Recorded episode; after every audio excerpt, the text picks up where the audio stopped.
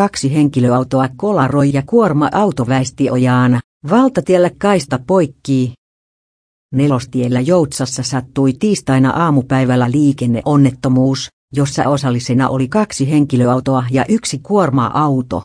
Autoissa oli vain kuljettajat eikä kukaan kolmesta tarkisti kolmikonvoinnin paikan päällä eikä kenenkään tarvinnut lähteä sairaalaan,